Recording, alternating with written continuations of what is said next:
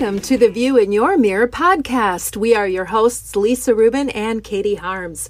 From new moves to tried and true strategies, we'll dissect the ways in which clothing and a little organization can and does affect your daily life. Come along as we hope to inspire, engage, and shape your rituals as well as your shapewear. Lisa Rubin.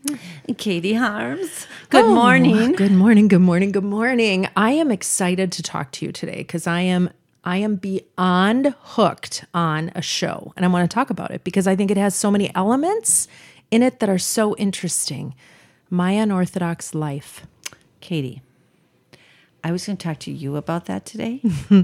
Because I am also obsessed, but for a lot of different reasons. Mm, there's so many layers to this show. But Julia Hart, who is the main, not character, it, it, this is reality television, but I think this is reality at its best, if the, if there is such a thing.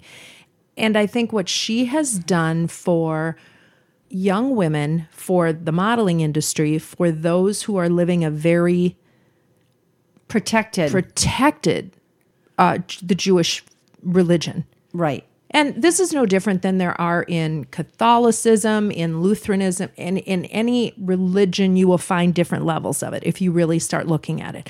But the concept of this person having spent the last eight years free. She has changed her entire life and what she did. And we're not going to give away or talk about the show particularly because it's just, it's worth the watch. It's worth the binge. My daughter said to me, one of my daughters said to me, I'm so overtired because I cannot stop watching My Unorthodox Life. She fascinates me because it is the absolute, oh, what's the word I'm looking for? It absolutely shows that a person who has no encumbrances and really doesn't know how you go about something according to almost societal norms has been able to shake that up and create something so incredible that when you throw that pebble into the into the lake and it ripples out in such a good way. And in every person she touches, it fascinates me. I agree with you again, one hundred percent. And, you know, some people will watch us and say, oh, you know, it's reality and it's designer clothes and she drives a Rolls Royce and has a driver and all of those things. But that's not what is amazing me. No, and that's really not the essence of Julia Hart. It is not the essence of Julia Hart. And what she has done in an eight to ten year period, herself, and what she has had to go through that she really doesn't talk about much of the behind the scenes, is unbelievable. I mean, Katie, you and I doing this podcast and the little things that we've had to do to get the podcast recorded, produced, you know, all of social media, all of that. And look what she's done. Yeah. it's And now she's the C E O of the largest modeling agency in the world. Right. And she is hands-on every day. And sure, she's now teaching her children mm-hmm. who came from a world that didn't even know this world existed. Right. And she is disrupting that modeling industry. Uh, positive body image and all sorts of things that she's brought into it that, you know, as a as a taller person, and uh, a larger, I'm just going, I'm going to use the word larger person, and I don't mean that in a bad way. That is just absolutely who I am. I take up a little bit of space when I walk into a room, and that's a good thing. That's helped me along the way. But learning how to navigate through that, and had there been a Julia Hart back when I was growing up, or I was going through different periods of life where I just felt really like I didn't fit in, that would have been incredible. Now, I worked it out, but she's helping so many get past that. So I look at her as such a change agent, and it is amazing to see because every single person whose life she touches, I think she enhances. I agree. And I am following her on Instagram because I just like to watch how she operates. Yes. It's fascinating. It it's, is fascinating. It's fascinating. And I'm going to I'm going to make a little segue here because our guest today is Leslie Lynch Jablonski. And Leslie Jablonski is a person who found herself very much leading a life that, for unforeseen circumstances for Leslie, her son,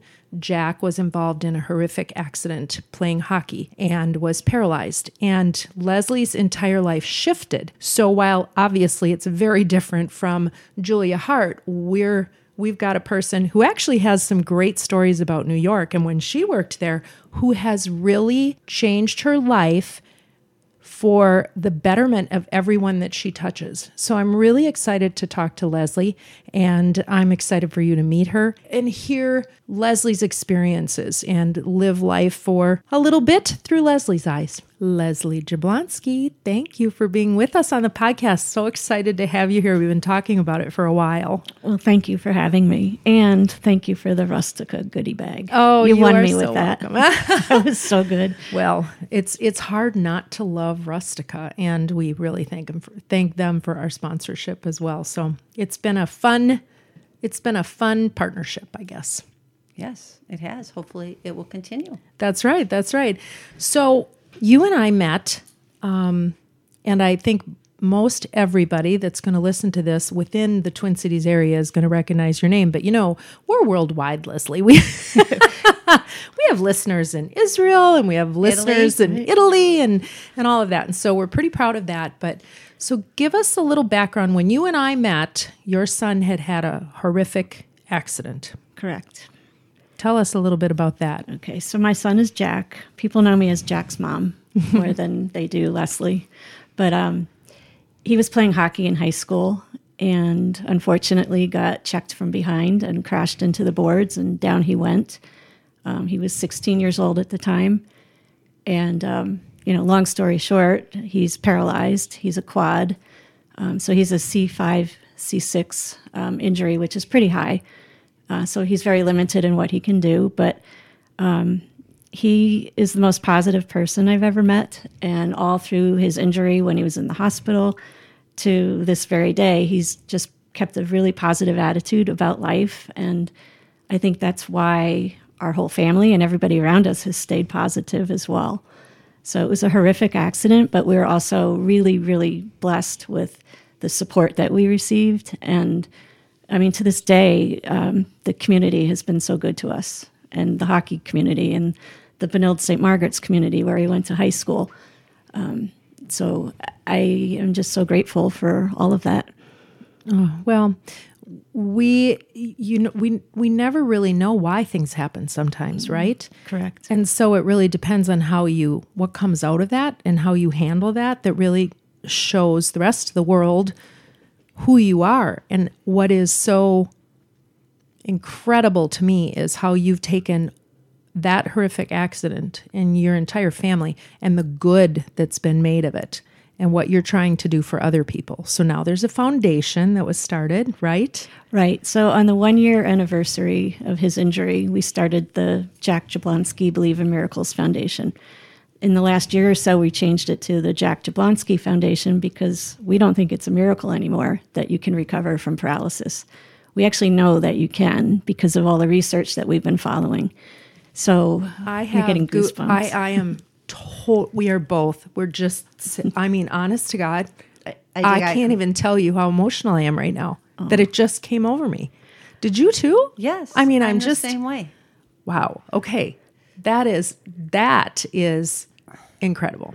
It is. Um, there. It, I look back at it's almost ten years now when Jack was injured and how much has changed.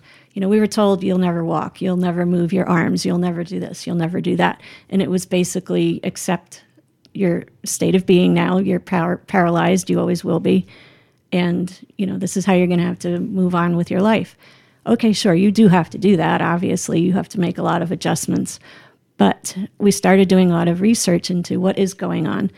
And long story short, um, there's there's a lot of amazing research projects happening where people are regaining function that they lost. Um, we're working with the Mayo Clinic right now to fund a research project there. It's really for paraplegics who are getting function back like stepping and standing.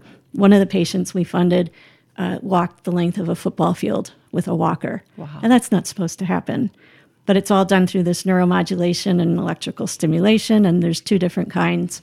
So for that study, uh, they do an implant of a device, and that's what helps trigger these functions. The other one that we're doing is at U- uh, U C L A, and it's actually um, happening through the pioneer of all this electrical stimulation. His name's Reggie Edgerton. So now his lab is working on an upper limb study, which is for quads like Jack, who have really no hand function. A lot of people can't move their arms, or, you know, they can't lift anything. So this is getting gripping back and picking things up and whatnot. And um, that could be the key to being more independent. And so we're funding that research project as well. So they're life-changing. And, you know, is Jack going to get up and walk? We don't know. I mean, he always says, I'm going to get up and I'm going to skate again. And I want to believe that. But if we could get back hand function, it, people are even getting bowel bladder, sexual function, body temperature regulation. All of that is coming back based on some of these treatments. And people don't think about that. When you're paralyzed, you just think, oh, they can't walk. But so much is lost. And so that's what we're focusing on. You know, you can get these things back. So it's recovery. That's amazing. Now, Jack is living in California. He is. And tell us what he's doing. Okay, so um, first of all, I'll back step a little bit. When Jack was injured, he was determined to graduate high school on time, and he did. And then he was determined to go to college. Well, we thought he'd go to the U and he'd live at home. No, um, he wanted to go away and be a college kid. And we also knew that the warmer climate would be good for him. So he ended up going to U S C. And he went on a scholarship from this organization called Swim with Mike. And Mike was a U S C college graduate. He was a swimmer. Uh, he was in a motorcycle accident. And like everybody did here, they raised money for the family, got him his van, the things he needed. And he did what we did. You know, you want to give back. So he started a foundation. And they give uh, scholarships to disabled athletes. And so that's how Jack went to college, you know, to, for their generosity. And they're actually based at U S C at the time. And you could go anywhere in the country. There, people can go to any college that they want. But um, U S C was just perfect for Jack. And so he'll be part of that organization forever. And I think of that campus, having been there numerous times, what a beautiful campus to be on, mm-hmm. but really easy to navigate. Very when you easy. Look at it from that standpoint, something I've never had to do before. But yes, as I'm thinking about it, there's not a lot of um, buildings up hills. It's no. a very flat campus. Yeah, we actually toured U C L A one day, and it was daunting. I mean, we were up and down hills, and he couldn't get in every building. It was just really tough, and I left there feeling pretty down. And then the next day, we went to U S C. Oh, my gosh. World of difference. And I could just see in Jack's face, like, yep, this is it. I want to go to school here. Unfortunately, he did. Yeah, that's fantastic. And graduated. And he graduated on uh, pretty much on time. And had um, an internship that turned into a job. Correct. So he interned with the L A Kings, which was fabulous. He was able to keep, you know, keep in the hockey world, which is what his goal was. And uh, had an internship in their communication team. And then when he graduated, they interviewed him like they interviewed everybody else. But he did get a job uh, with the Kings. So he does podcasting. He writes articles, interviews coaches, players. Um, does a little analysis. I mean, he's loving it.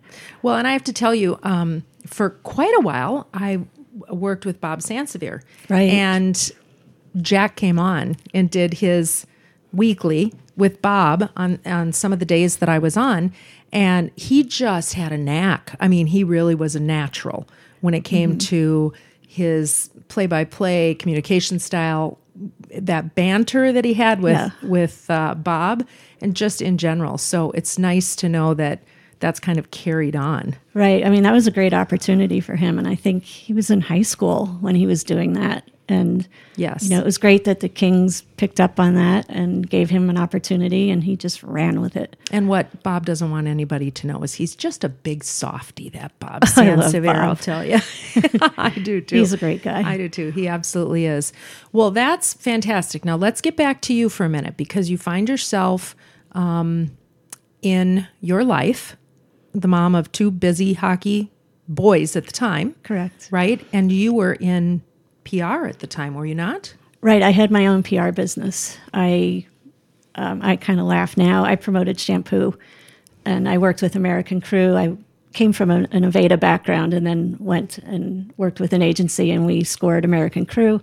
After I had Max, my second child, I went off on my own, and um, I basically stuck with shampoo. And then all of a sudden, Jack's injured, and it's like, I don't know what to do. But it's amazing how P R, you can promote anything. It doesn't matter if it's par- paralysis or shampoo. It all kind of follows suit. How long did it take you to get there? Uh, well, uh, let's see. I started in New York, actually.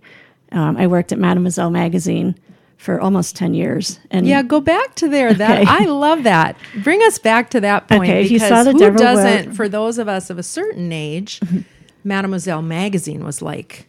Oh, I remember being a teenager, oh my reading gosh. the college issue on the beach, and I wanted to be one of those girls that they did the makeover with. Little did I know someday I would be the person going out doing the makeovers on the girls.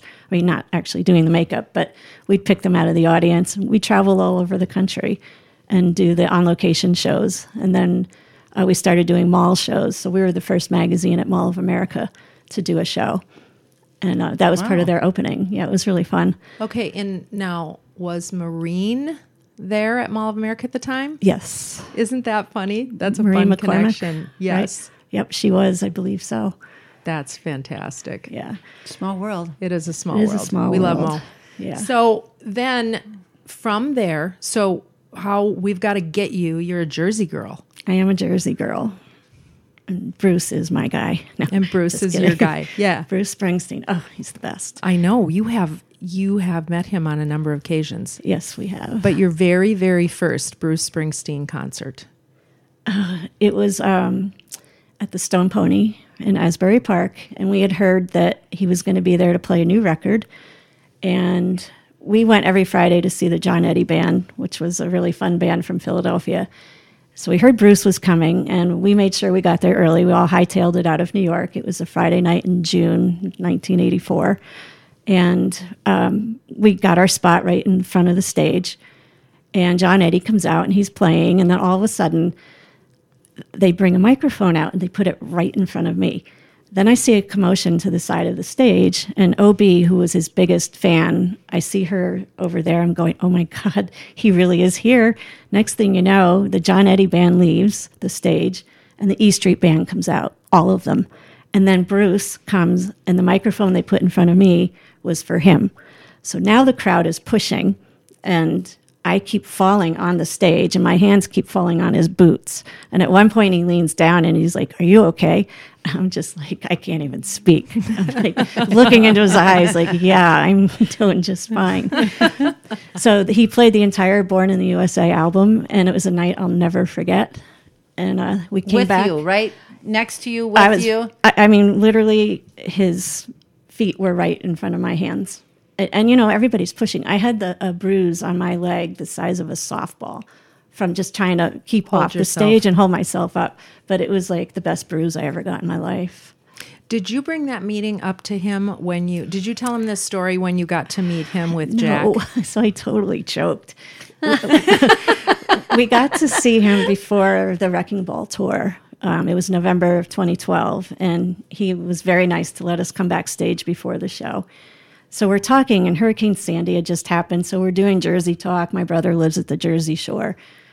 I just, it didn't dawn on me to tell him this story because we were so wrapped up in current events and whatnot. He wanted to know what happened to Jack and all that. So I need a redo. Yes. I need a redo with I him. I just have a feeling you'll get that redo sometime. I hope you're right.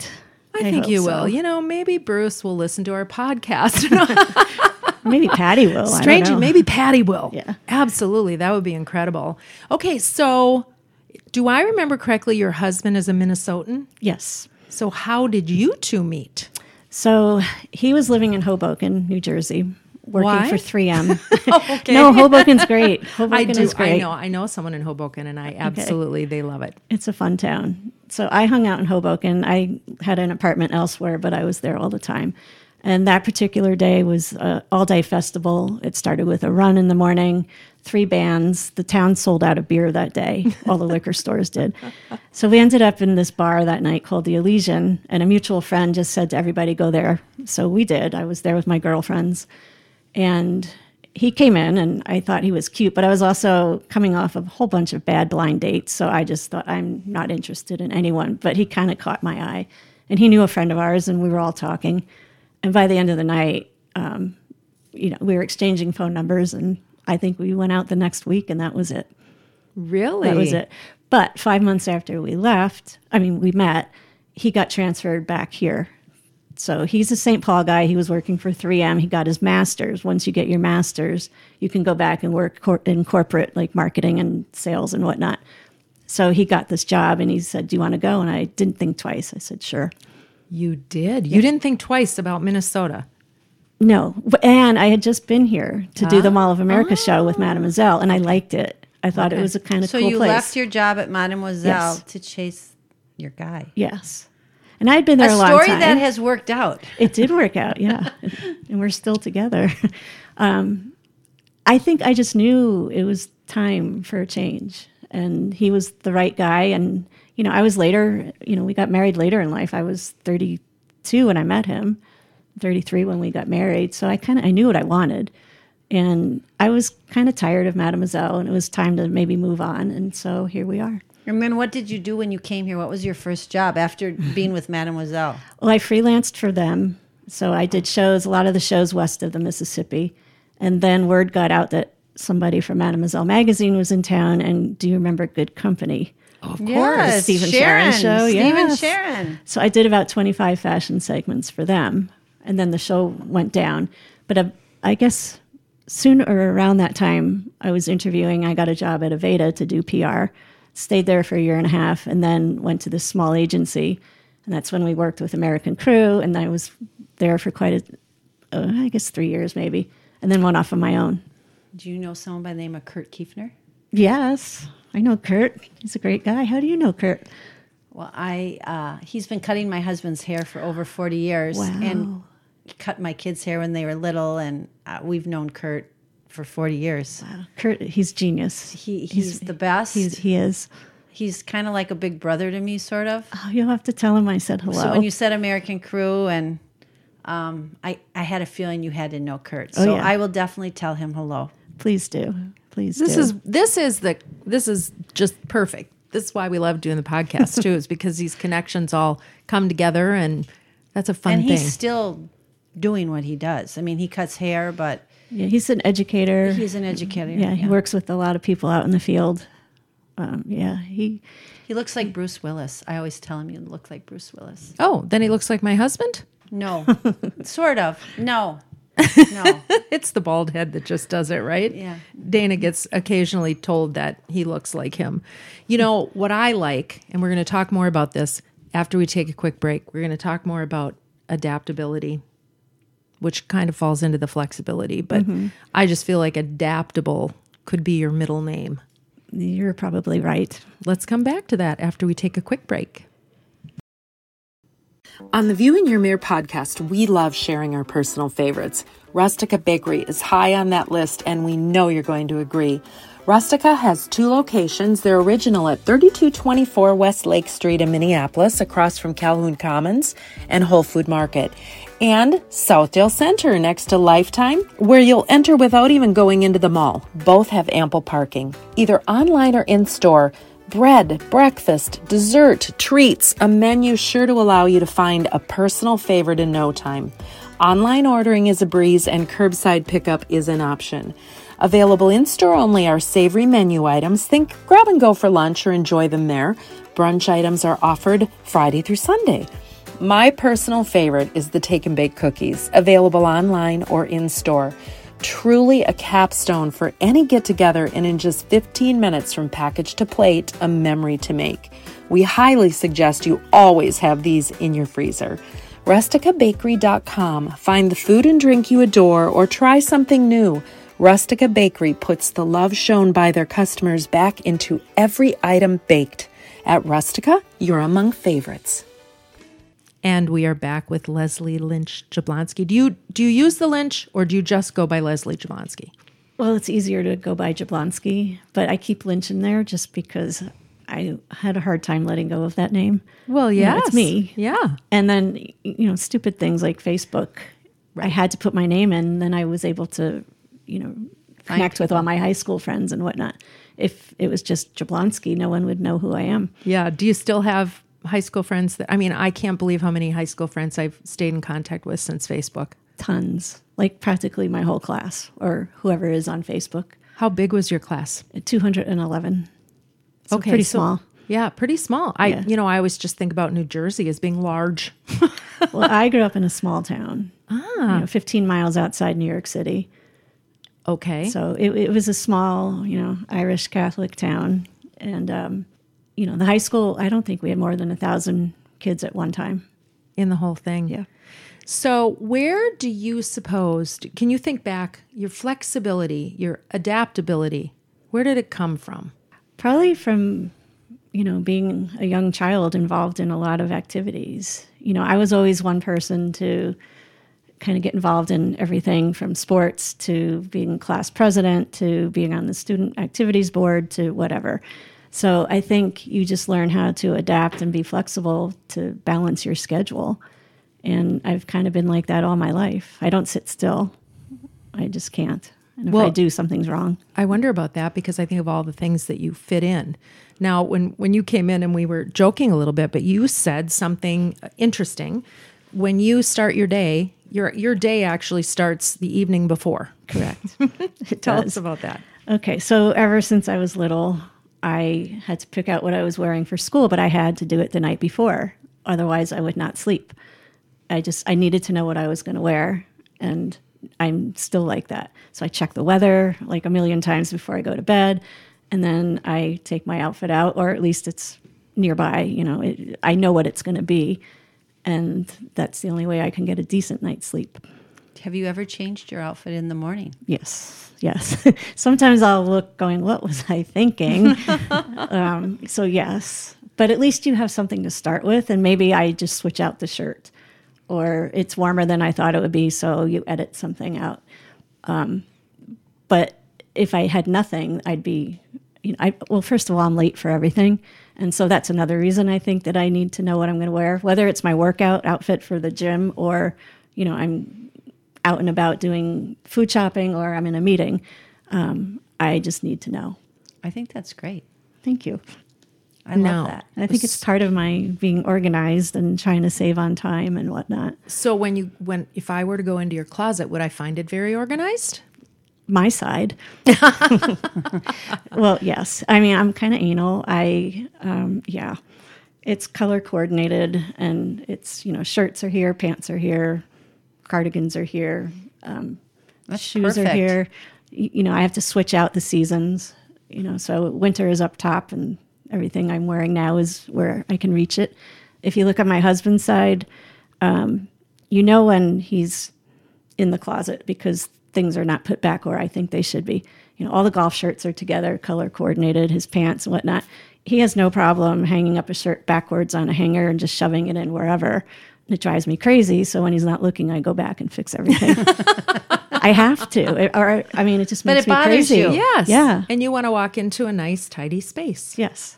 I think that's, yeah, again, another we reason why we do that. the podcast. yes. We talked about that. Yeah. Like I said on the podcast that I'm very much like you are. Mm-hmm. And I have gone back to my house to fix something that's bothering me, even though there is nobody in the house that it is going to bother but me. I totally understand that.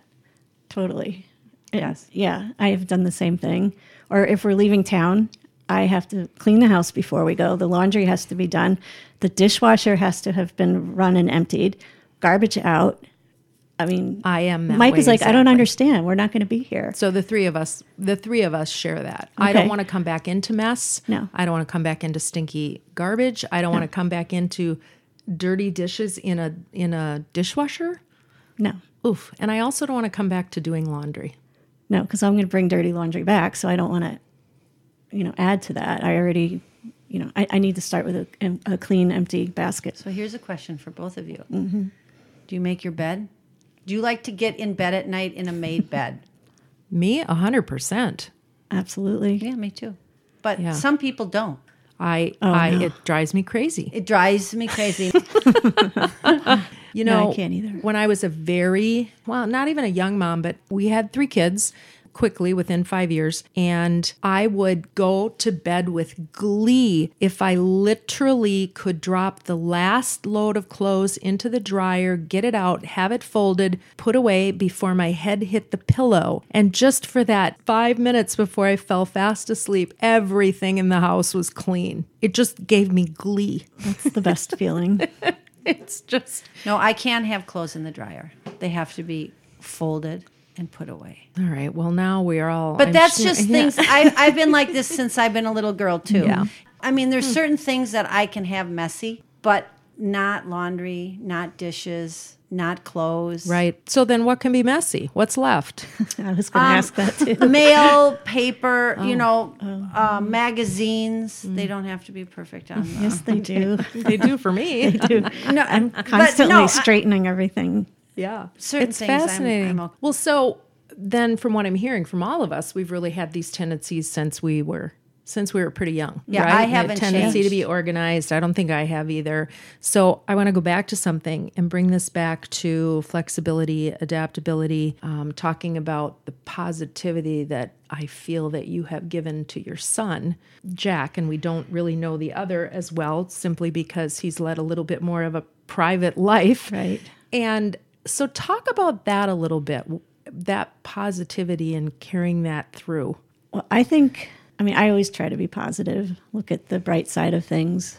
And Jack was always like that from, you know, from the get-go. He was a happy baby. My other one was the colicky one that no one could sleep when we had him. um, but Jack was just easygoing, you know, loves life. Um, he had a ton of friends, still has a ton of friends. He's just... always looking at the bright side. And even when I'm not in that mood or when he was hurt, it would have been so easy to spiral down because you could go in two directions. And he chose to go down the positive road. And so we followed. And to this day, you know, I have to remind myself of his attitude and make sure that I'm still in check. Now, how did that fall into play? Because you had, you've just gone through cancer. Yes. I and you were cancer-free as of I still am. June twenty-third. Okay, thank you. You know the dates better than me. Well, we were, we cheated. Okay. We looked it up. You read my Caring Bridge. We, yes. Yeah. No. Pe- actually peeked to your Facebook. Oh, okay, cool. Just to, just to get ourselves up to date. But yes, again, positivity. Yeah, well, I think of a year ago right now, I was starting treatment at Mayo Clinic. And those were some dark days because we just did not know what was going to happen. And how did it? How did it come on? How? What happened? Um, or how did you become aware? Uh, okay, so my eyes tend to be droopy, and my lids were, I guess, hindering my vision.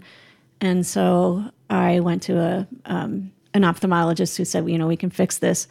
And then we discovered that I had cancer. Um, a squamous cell spot under my lid that I actually thought was a... Like a sty? A sty that yeah. would come and go.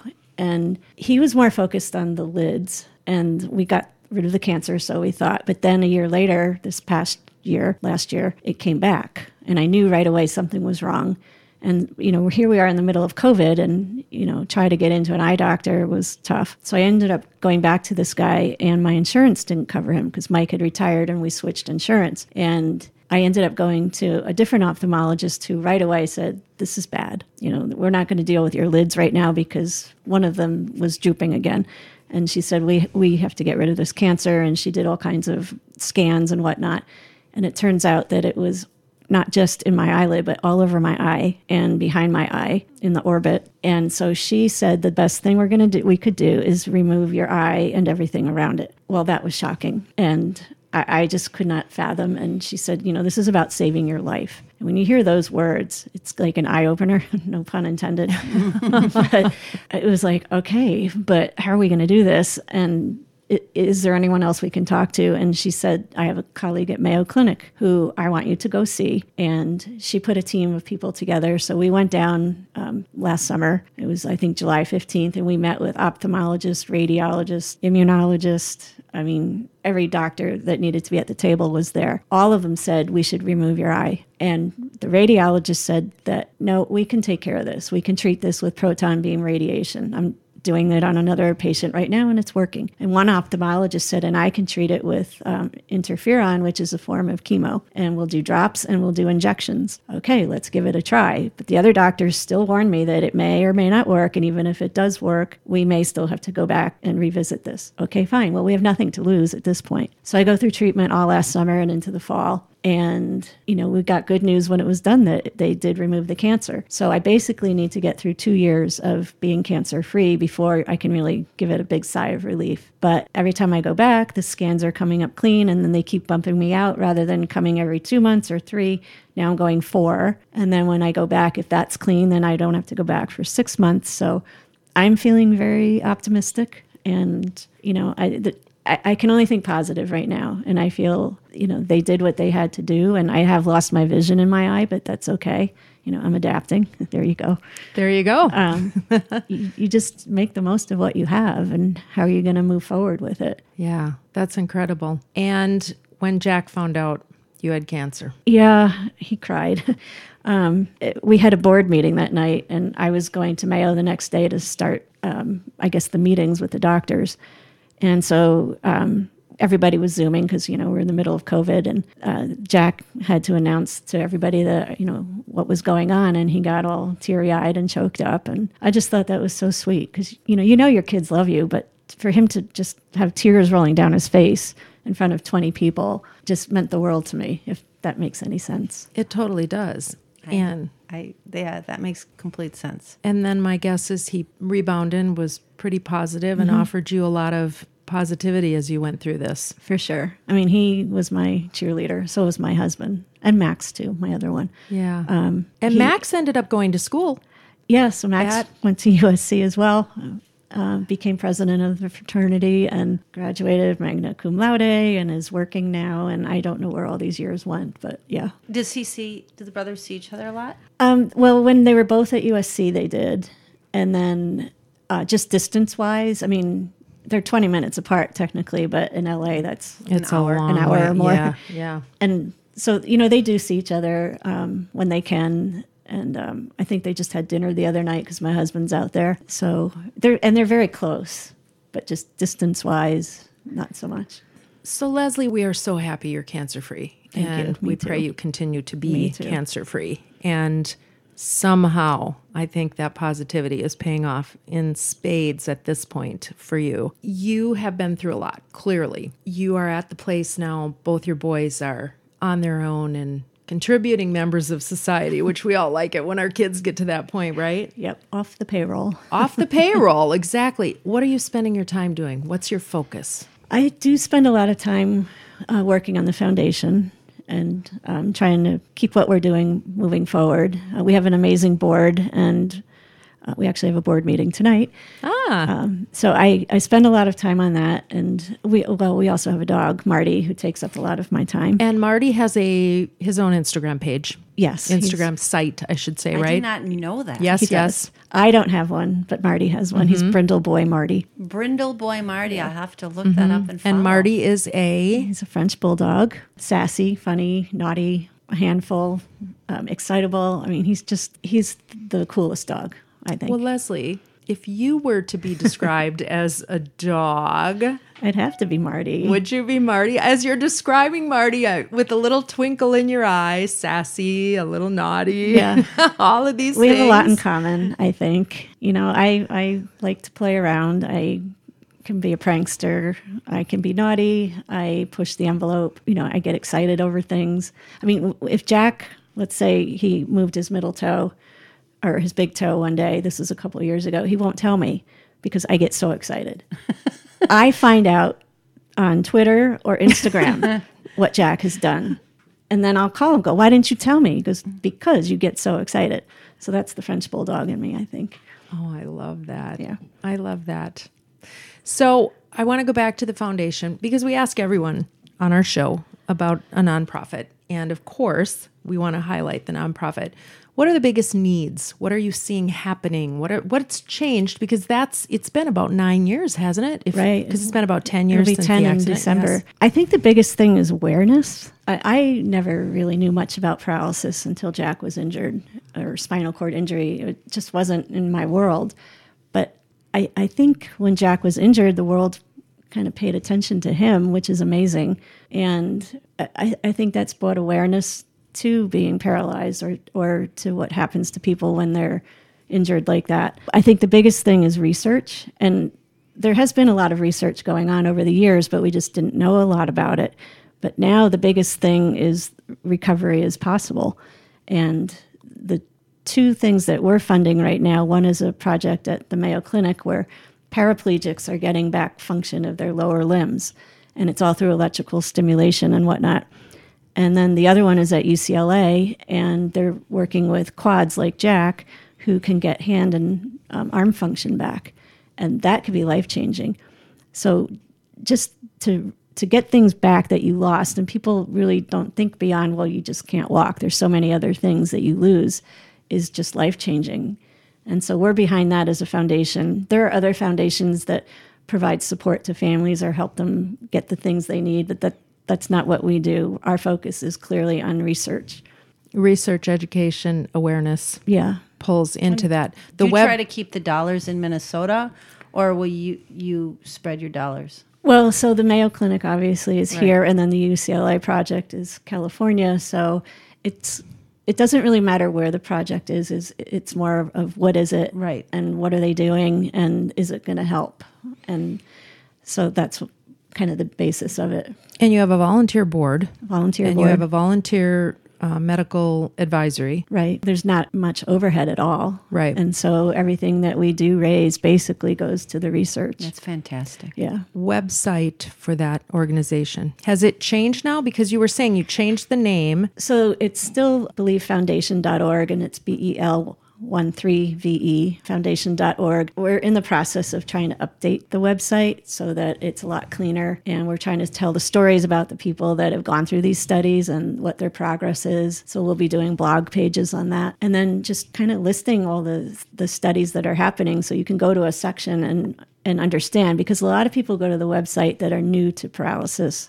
Sure. And spinal cord injury. So you, you would search that and you land on our pages a lot. And we just want to help inform people of this is what's happened. This is what is happening now in the recovery world. And then, of course, there's a donate button. And then we list our events on there as well. And you have an event coming up. We do. It looks like it will be October twenty-third. And it's our annual gala. And the Minnesota Wild co-hosts it with us. So it's a pregame party, um, sort of party. It's a an informative event, but it's fun, and it has a cocktail hour, and it's usually in the River Center. And then we all go upstairs, and part of your package, if you buy into the package, is to get a suite. So we put everybody up in the suites, and you have a buffet dinner, and you watch the Wild game. How fun. It's a great event. Does Jack come in for it? Yes, he does.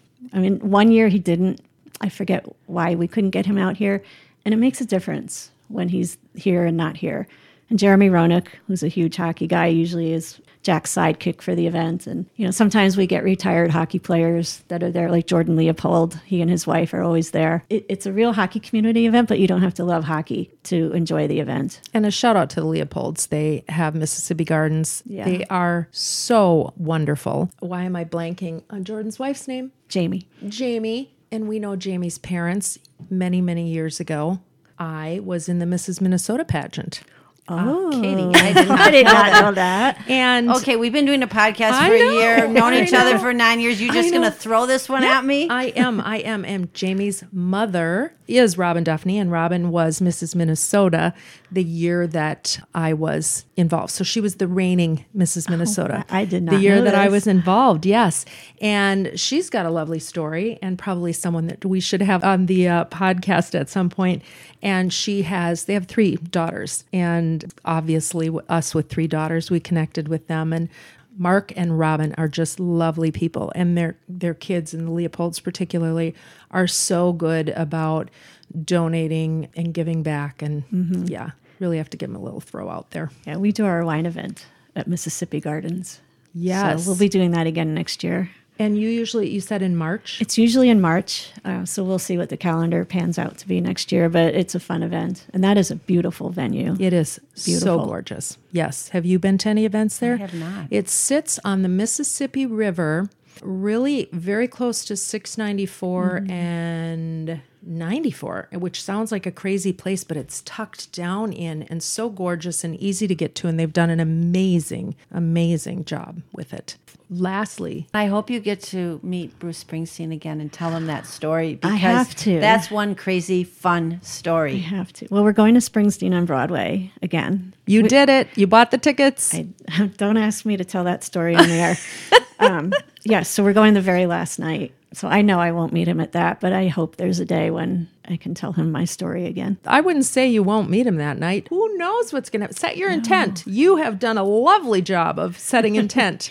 Don't uh, stop a, that's now. A, that's a steep one to meet, but at least we'll be there. We have pretty good seats, so I'm excited. Fantastic. And that's his very last show. Really? Yeah. And that I didn't know. I listened to his podcast that he just did with Barack Obama. Aren't those great? They're coming out with a book in October. Oh, that I didn't know, I but I listened to the whole series, and I just loved how Bruce Springsteen, you know, he was just who he is. He's real. Mm-hmm. He's yeah, he's a real, real guy, and yeah. how he talks about what he did wrong. Mm-hmm. He's you know? he's an open book. He's an open book. And his daughter just got a medal at the Olympics. I know. That is fantastic. Yeah. And Patty, his wife, is, I, I think they're one of the most amazing couples. And I, I just, how do you work with somebody and live with somebody and, and, you know, you play in a band and you get along. And when you see them, especially in concert or in Springsteen on Broadway, the look between their eyes is like, you don't see that in everybody. No. And they're an amazing couple. And I think she's been his rock. It appears that way when you listen to the yeah, podcast. And it's real. It's, you see it. It's, it's pretty awesome. Awesome is what you are, Leslie Jablonski. Thank you for being with us. Thank you. I could have talked to Leslie the rest of the day. I agree. She's just wonderful. I want to just like carry her around. I know. she just, she's smiling and she just always positive and funny. Yeah. And she smiling. Really she smiles the whole time. Yeah. Exactly. Just like me, Katie. Just exactly. Oh my gosh, Lisa, I was thinking that exact same thing. Actually, I was thinking as we took a picture, and once again, we have a guest who is looking eye to eye with you. What do you mean? Of, she is tiny in stature, oh, tiny like in you stature, are. Eye to so eye. You can't carry her around. I could carry you both around. But no, truly, truly wonderful. And I, you know, people come into your life for reasons. And I think that even for us, our job, and if we can, through this podcast, give others a glimpse into people's lives so that they can glean something positive in their daily life. I agree. And that's one of the reasons that we're doing this podcast. It is. It is. We're very fortunate. We are very fortunate. And, and I've with, met a lot of wonderful people along the way and hope to continue to meet more. Yeah, I agree. Well, with that, let's wrap up, shall we? Okay. Once again, if people want to get a hold of you, Lisa at wardrobe consulting dot net. And me, I am Katie at katie harms dot com. You can find us both at the view in your mirror dot com, and we are on social media as well. Send us a note, say hello, and we want you to have the best view in your mirror that you possibly can. Until next time.